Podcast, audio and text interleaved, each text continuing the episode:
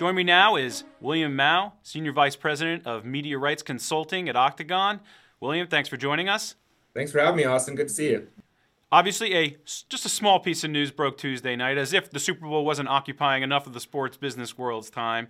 A new streaming service set to launch in the fall. It is a collaboration between Fox, ESPN, Warner Brothers Discovery, going to be very sports focused. All of those channels onto this platform. There'll be some involvement with ESPN Plus. We don't know a name yet. We don't know a price point. Obviously, a lot to talk about with regard to those points.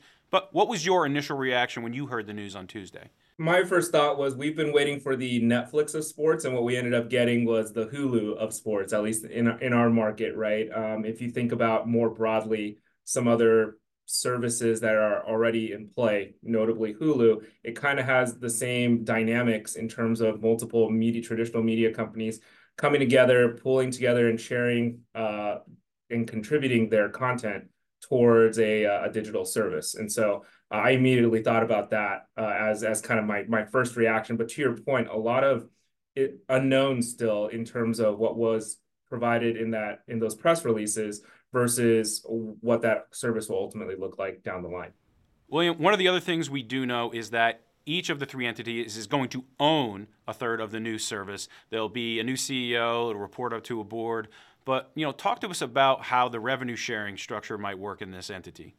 Yeah, I think uh, there there is probably going to be a difference between the equal equity in, in the venture versus revenue or profit sharing off of off of the performance. Just given the fact that these three media uh, companies have very different portfolio sizes in terms of their sports rights. If you think about a company like ESPN or Disney that has so many different channels that it's trying to program and, and a large portfolio of rights compared to on the other end of the spectrum, uh, Warner Brothers Discovery, which has premier content but a smaller uh, nexus of it. Uh, we've seen, uh, I think I read this morning from Wells Fargo, they're estimating it might be a 50, 30, 20 type of distribution, uh, relatively speaking, between ESPN, Fox, and, and Warner Brothers, uh, respectfully. Yeah, I mean it's tonnage, and we always talk about ESPN and its tonnage, and they are bringing. It's not just ESPN; they're bringing ABC in its sports portfolio, SEC Network, ACC Network, The Deuce, and ESPN Plus is obviously going to be a part of it. So that would make sense in terms of revenue distribution from that, from what you're telling me from that Wells Fargo yeah. report. And and given given the timing that they've communicated in the fall, that almost seems to imply that they believe they they have in their existing agreements all the requisite rights and, and licenses to to take this content from the traditional space and potentially move it to a streaming service. It's a little different than when they've struck, for example, ESPN Plus specific deals, which specifically are talking about putting content on a streaming service. Yeah, and just a small rights deal out there uh, involving the NBA that you know might might uh, might have some impact here. Yeah, very interesting. Their two two of their current partners are, are part of this part of this JV, so we'll see. Now, Hulu obviously has been an, an, easy comparison for everybody, but as everybody knows, while that was started by multiple networks, it was kind of a Gordian knot in trying to untangle that in, in the end. Do you, do you think that that might be an issue for this particular platform down the road? I think one of the interesting things about this particular joint venture is the differing nature of sports rights and their cycles and how they get renegotiated relative to perhaps general entertainment um, that has is sort of the content is episodic, seasonal, and even if it kind of moves around within that ecosystem, it perhaps uh, to the con- consumer, the end consumer, can still look very similar uh, across these you know three or four media networks. But depending on how the interface of this new service looks that content may still be jumping around within the service if the service is still being sort of live channel or like fs1 espn tnt sports type branded you know, I want to talk about like why now for each of these partners. Uh, obviously, ESPN, something we've talked about for a long time now, is when are they going to launch a direct-to-consumer product? This doesn't take that off the table at all. And Fox hasn't really played in this area at all. They've been one of the major media companies out there that didn't have really its own OTT streaming service. Warner Brothers Discovery has Max, so they've kind of been dabbling in that. Like, why now for each of these parties?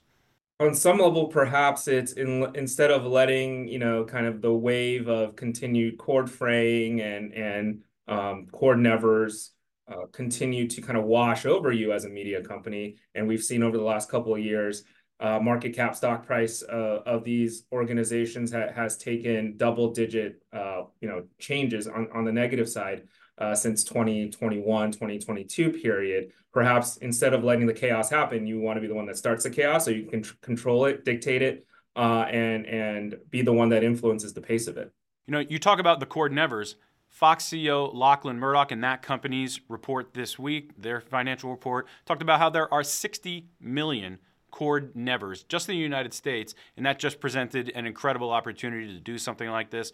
Let's let's see how many of them actually sign up, how many of them are sports fans. Um, but you've also seen this sort of service, this, this bundled sort of service, in a lot of global markets. What have you seen that's kind of analogous to what they're trying to do here in the U.S. now?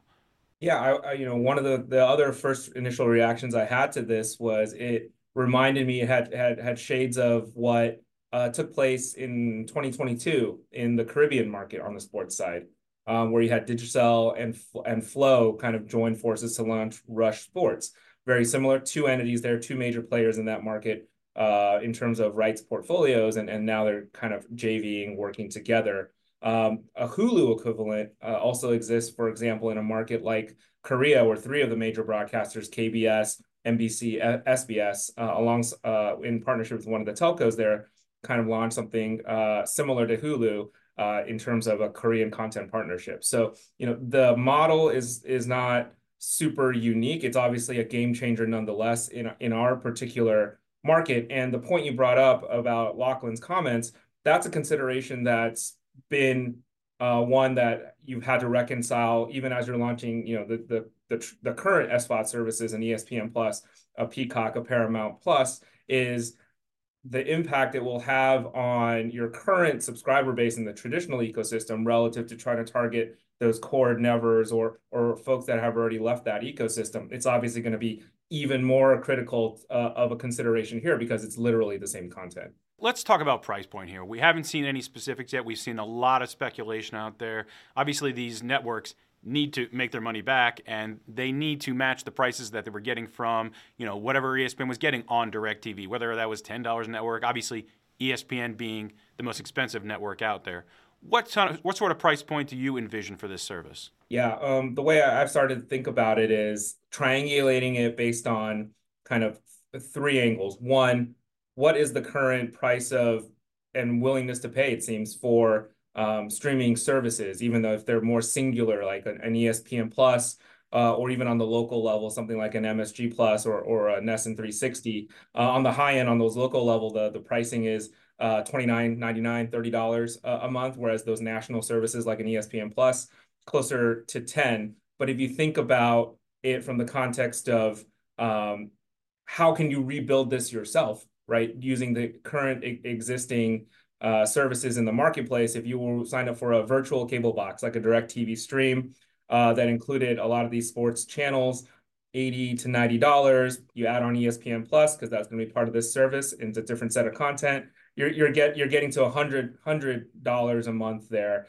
and you're getting all the things that aren't in this service, right? Like CBS content, MB, NBC content, uh, and the like. So I would say like that's kind of the, the the spectrum, right? You have kind of $30 currently on the high end for individual services in the sports space, 100 if you were going to rebuild a lot of this yourself without going to this new service. So maybe it's somewhere in between, right? Somewhere in the the, the $50 uh, a month uh, price range because this is a much more substantial offering. You brought it up, and I think we should talk about it, is what is not going to be in the service, and that is anything on CBS, anything on Paramount Plus, their their OTT service, NBC and Peacock, and also a lot of the RSNs. Do you think that any of this might end up on this service? Do you think they might strike some sort of deal in the future?